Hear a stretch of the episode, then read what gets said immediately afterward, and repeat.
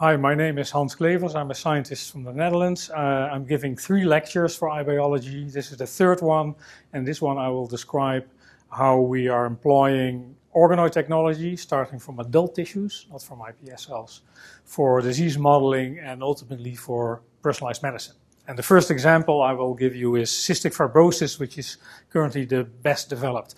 To summarize what I've said in the previous two lectures is it is possible to exploit the repair capacity of tissues by taking a small sample from that tissue, could be a mouse, could be a human, healthy or a diseased human, diseased tissue, put it in culture in 3D in a defined growth factor cocktail that differs subtly from tissue to tissue to be optimal. Um, and then you have these cells growing. I've shown in a previous talk that you can use these cells uh, to repair tissues. You can actually transplant them. Uh, so far, this has been done in mice, and uh, my my colleague in Japan, my collaborator Mamoru Watanabe, is gearing up to do the first in-man trial for gut organoids in inflammatory bowel disease. Um, we realize this is one application of the technology, but a much more rapid application would be the use of these organoids for personalized medicine and for disease modeling outside the uh, individual from which you got the tissue.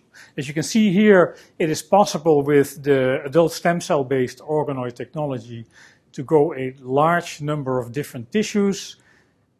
Of note, uh, these are usually the epithelial elements of those tissues. Uh, so they are the sources of carcinomas. They're also the business ends of many, many uh, organs, like the lungs or the pancreas or the liver or the gut. Uh, but these organs will not have nerves. They will not have blood vessels. They will not have immune cells. They will not have the microbiome unless you add them to a growing organoid. What is known now and observed by many labs is that if you do so, the additional components will find the right location and will build more complicated structures. They're starting looking more and more like the real organ. But again, our version of organoid technology produces the epithelial part of, uh, of organs. Cystic fibrosis is a disease, a very common, the most common hereditary disease in Caucasians. It affects uh, a single gene that encodes a chloride channel, and that chloride channel's function is very important to keep mucus layers moist and to keep mucus moving through gut or liver or uh, for cystic fibrosis, very important for the lung. If you lack the channel, uh, you cannot transport water uh, to the mucus layers. The mucus gets very sticky. You see that happening here.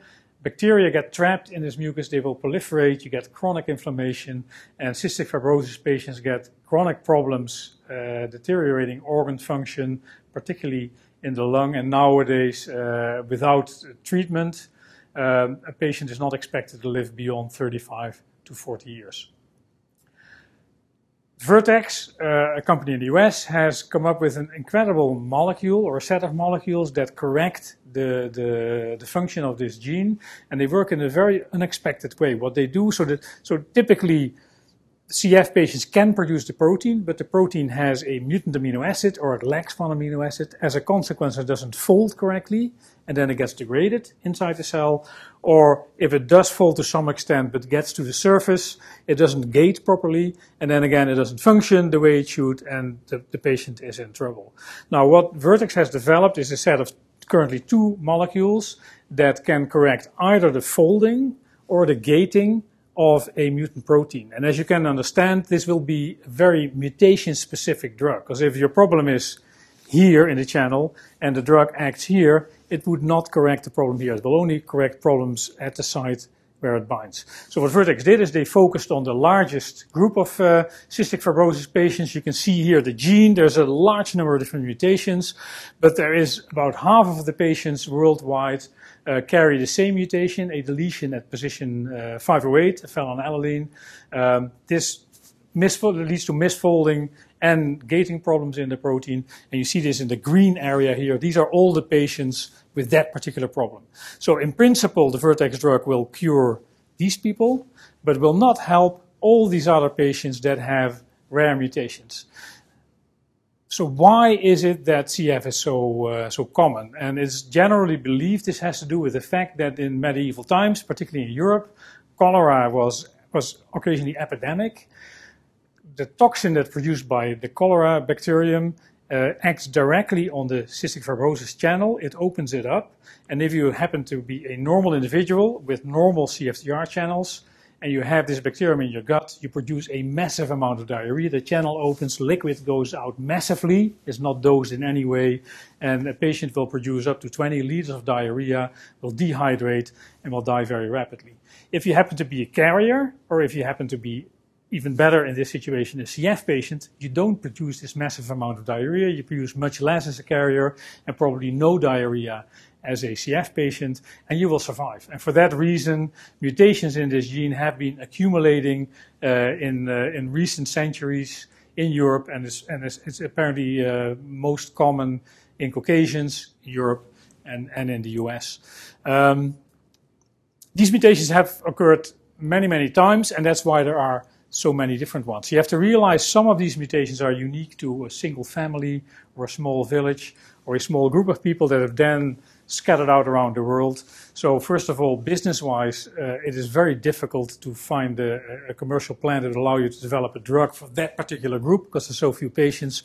Also, it would be impossible to ever collect enough patients to do a statistically relevant trial on these patients to show that it works. So essentially, these people were left with no treatment. Uh, these people were helped by the Vertex drug that is, uh, its trade name is, is Orkambi. What we realized, and this was done together with the pediatri pediatric hospital in Utrecht, uh, Kors van der Ent and Jeff Beekman, Florijn Dekkers was the first author on the first paper here, that you can actually mimic the mini diarrhea that's by, caused by cholera toxin in mini guts. On the left here, you see the mini guts of a normal individual stained in green. The movies run over one hour, they're looping. Uh, we add cholera toxin, or we add a chemical compound called forskolin with the same effect. What happens is it immediately opens the channel and the mini gut will swell because now water is pumped into the lumen of the mini gut, as if you're producing cholera diarrhea. There's no exit to these mini guts, so they have to swell. And you can see this, they swell about two to three fold over about an hour. In the middle here, you see the mini guts, and this, these are, I should stress maybe uh, grown from a rectal biopsy, so this is painless. Little kids really don't care very much about a rectal biopsy. It takes about a week, two weeks to grow them up to have enough for this assay. This is what turns out to be a CF patient with a delta 5 weight, homozygous mutation, so a patient that is eligible for Orkambi. Um, you can see that they've grown very well. There's enough of these mini guts, but they almost have no lumen. And when we add forskolin, when we open the channel, the way cholera toxin would do this, essentially nothing happens. This is why this patient would survive a cholera infection, but also the reason why this patient has cystic fibrosis and all the problems in, uh, in this case, his organs. If we now take mini-guts from this patient, we pre-incubate them with the Orkambi drug, we now all of a sudden realize that we can restore uh, functionally CFTR channel function. As you can see, the swelling here over about an hour is the same as what you would see in a healthy control. So these are cystic fibrosis, mini-gut organoids treated with Orkambi. And this is the sign that very likely for this patient, Orkambi will work. Now, based on this assay, um, Kors van der Ent, uh, the treating uh, physician, professor in Utrecht, um, was talking to Fabian. Fabian was very sick at the time. Fabian is a CF patient, but he has an unusual mutation that so far has only been seen in his family. Originally, we knew about him and an aunt. There turns out to be a, a third family member, I believe. The mutation was um, never seen anywhere else in the world, but it was pretty close to where the delta 5 weight mutation was located. So it was assumed that possibly he could respond to this drug. The problem is the drug at that time was not registered. Also, it was a very expensive drug. Uh, insurance companies would not just give this drug to us. Uh, you also have to treat a patient for about a year to decide if it, that it doesn't work, and there's nothing else. So patients like to have this drug because it's their only hope for, uh, for a cure at least or for some help. So uh, Florijn Dekkers made uh, mini guts from, uh, from a biopsy from Fabian, tested Kalydeco, which is essentially one of the two components, and he, he responded dramatically well uh, to, the to the treatment of his organoids uh, to Kalydeco. So, so we used essentially his mini guts as an avatar of Fabian. This was then enough reason for the hospital to say, okay, we'll make the drug available. Within a matter of a week, it was clear that he responded dramatically well. Um, as I said, he was very sick. Um, but after this, he's actually now back on the sports fields. He plays field hockey. He's a very good field hockey player. And it looks like he is now cured of his disease. He would never have gotten this drug if the organoid test would have not existed. Now, based on his case, so the, the Wereld Draait Door is the most popular Dutch talk show. He told his story here. Uh, with course, uh, know about what happened. Uh, this then made the Ministry of, of uh, Health in Holland decide that uh, Orkambi should be registered in Holland these, these vertex drugs.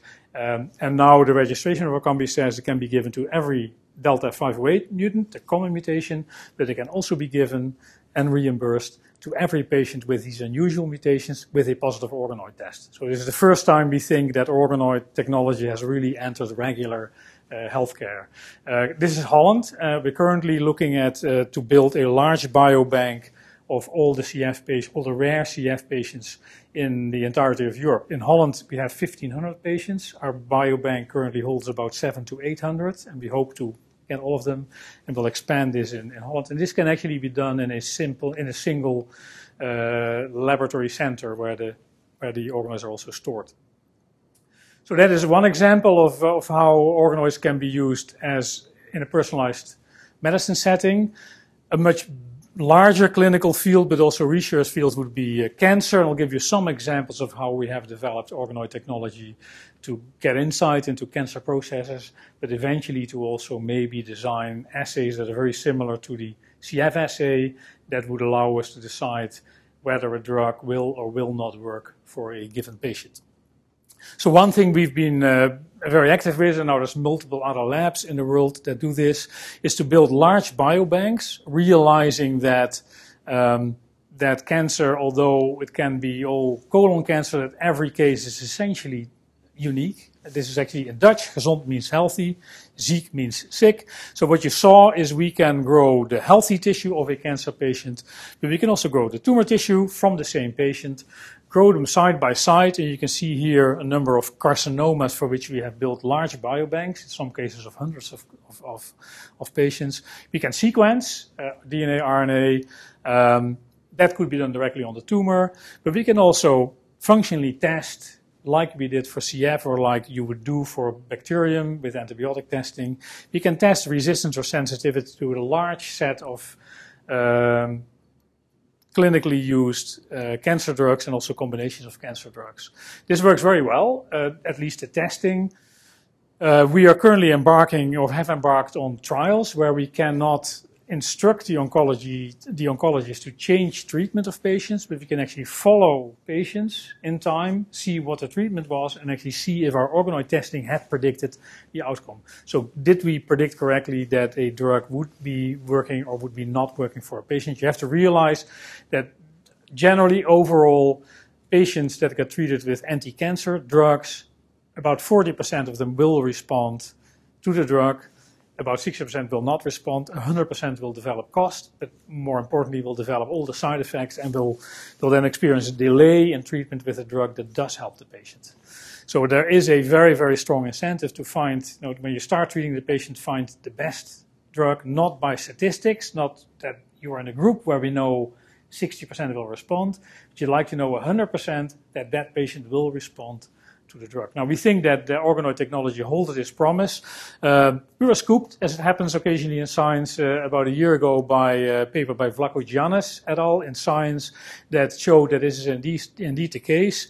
You can grow, and this is the, the, the, procedure, you can grow organoids, and they followed a number of phase one, two trials, and they showed an extremely high predictive value, up to 90, 95% of predicting whether a given tumor will or will not respond to a given combination of drugs. And there's now multiple centers in the world, and, and we are one of them, that are trying to establish this as a more regular test and possibly, like I just saw for CF, uh, incorporate this in the normal clinical care that in, in, in cases where an oncologist is not really certain what should be given, you could actually use organoid testing, tumoroid, we call them, tumor organoid testing, to find the best drug combination. This is what they look like.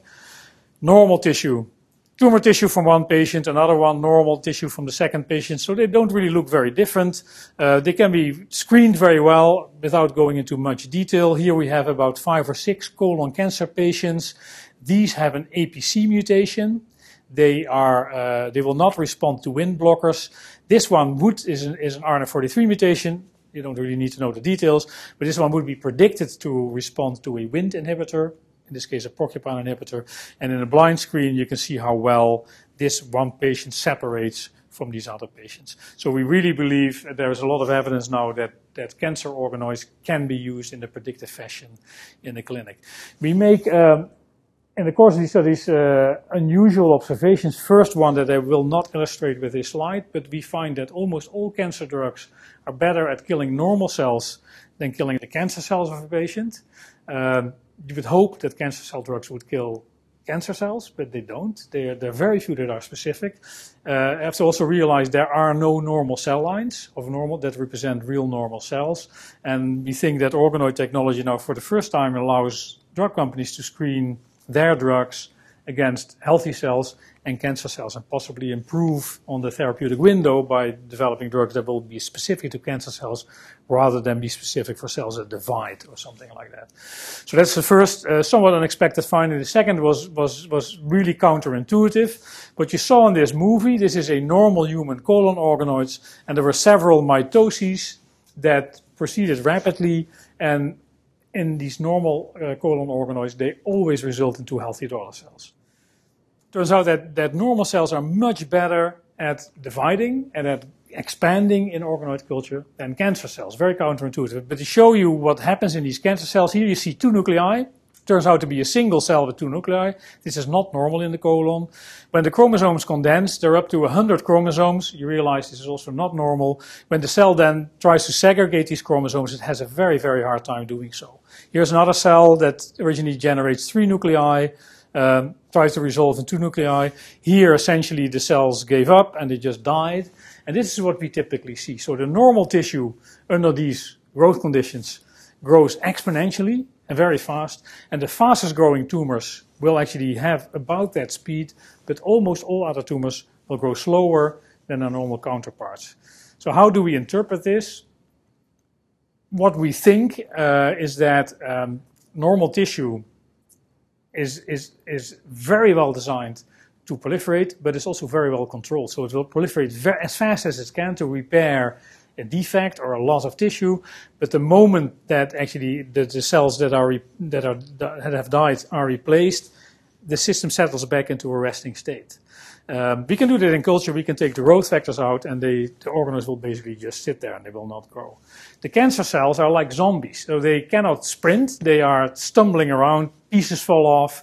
But the big difference with a normal organism is they will never stop. So eventually they will they will they will get the patient, um, and that is their problem. Meanwhile, you can see how how much the damage is that they incur. So they're pretty lousy proliferators as cells, but in the end they will kill the patient. This is a practical problem because if you get a tissue that's partly normal cells and partly cancer cells, for instance, prostate samples always are mixed cancer and normal cells, and you put them in culture. If you don't somehow block the proliferation of the normal cells, they will immediately take over the culture, and after two or three passages, you're essentially studying normal cells. Now, that was not the intention of isolating cells from the tumor. So for some tissues, we have solved this, and I'll, I'll give you examples of that.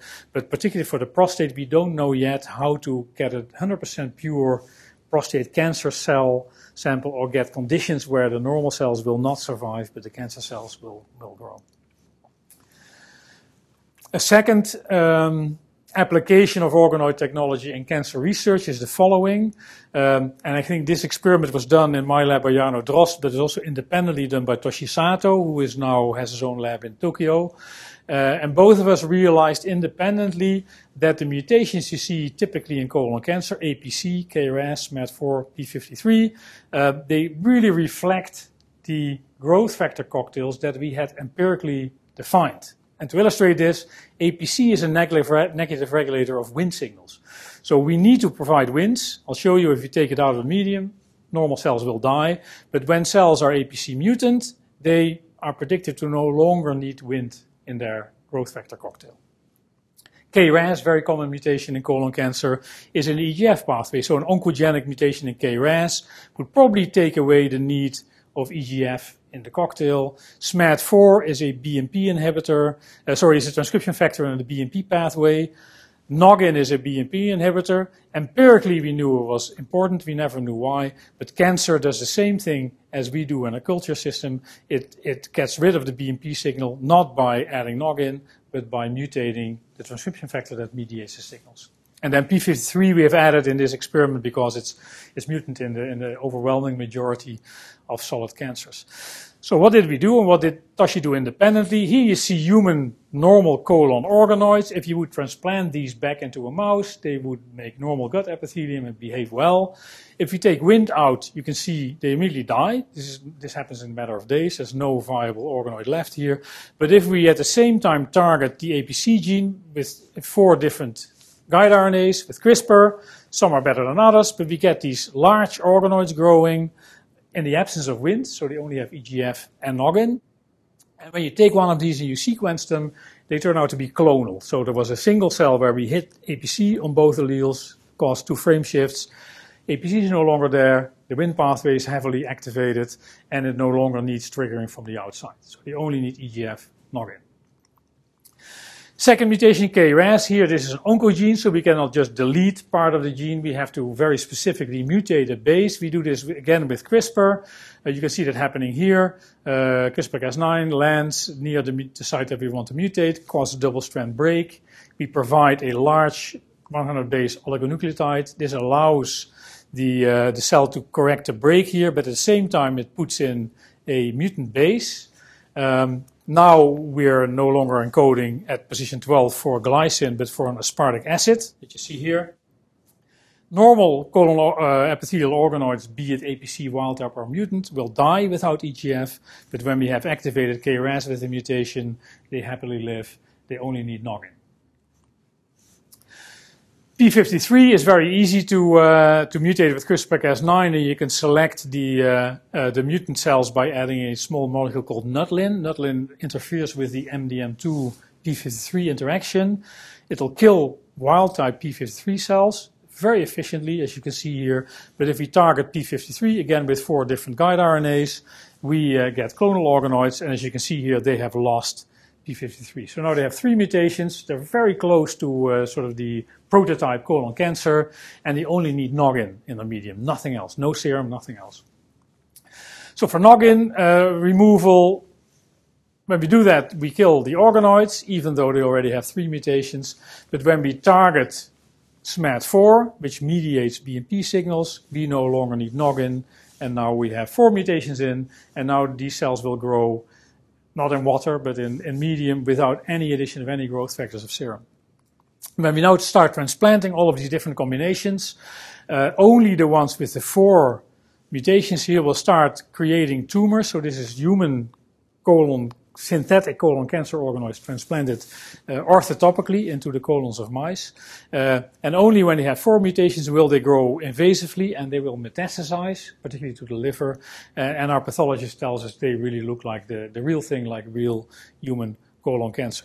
So this, I think this experiment illustrates two things. First of all, it is quite feasible, and I'll give another example after this, to create uh, very well-defined human cancer models in organoids. Uh, you could do all sorts of interesting things with them, but if you want to convince a pathologist that it actually is a tumor cell, you can quite easily transplant them to mice and recreate the morphology of a, of a real tumor. And for this particular experiment, what I found very interesting is the fact that this, this growth factor cocktail that Toshi Sato had put together totally empirically, uh, that actually cancers do the exact same thing. They activate Wnt, they activate EGF receptor signaling through KRAS, they block BMP signaling, and that's exactly what we do in our culture conditions. Emphasizing that cancers exploit the normal mechanisms that stem cells use in, in their normal uh, uh, behavior uh, in, in normal tissues.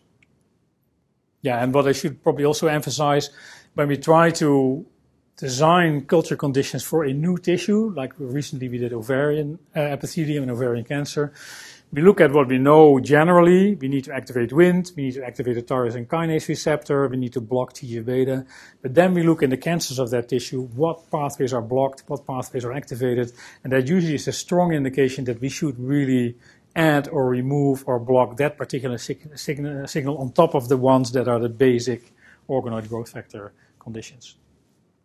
So um, a final story uh, here, Benedetta Artigiani tried to, to model uh, cholangiocarcinoma. This is a cancer in the liver of the bile duct, of the cholangiocytes in the bile duct. And uh, particularly, so these are the, uh, the cholangiocyte carcinomas already, uh, cholangiocyte organoids already discussed them earlier. And particularly focusing on the gene BAP1 that is uh, mutated in a number of different tissues that you see here. It is known to be a tumor suppressor. You need to lose function of both alleles.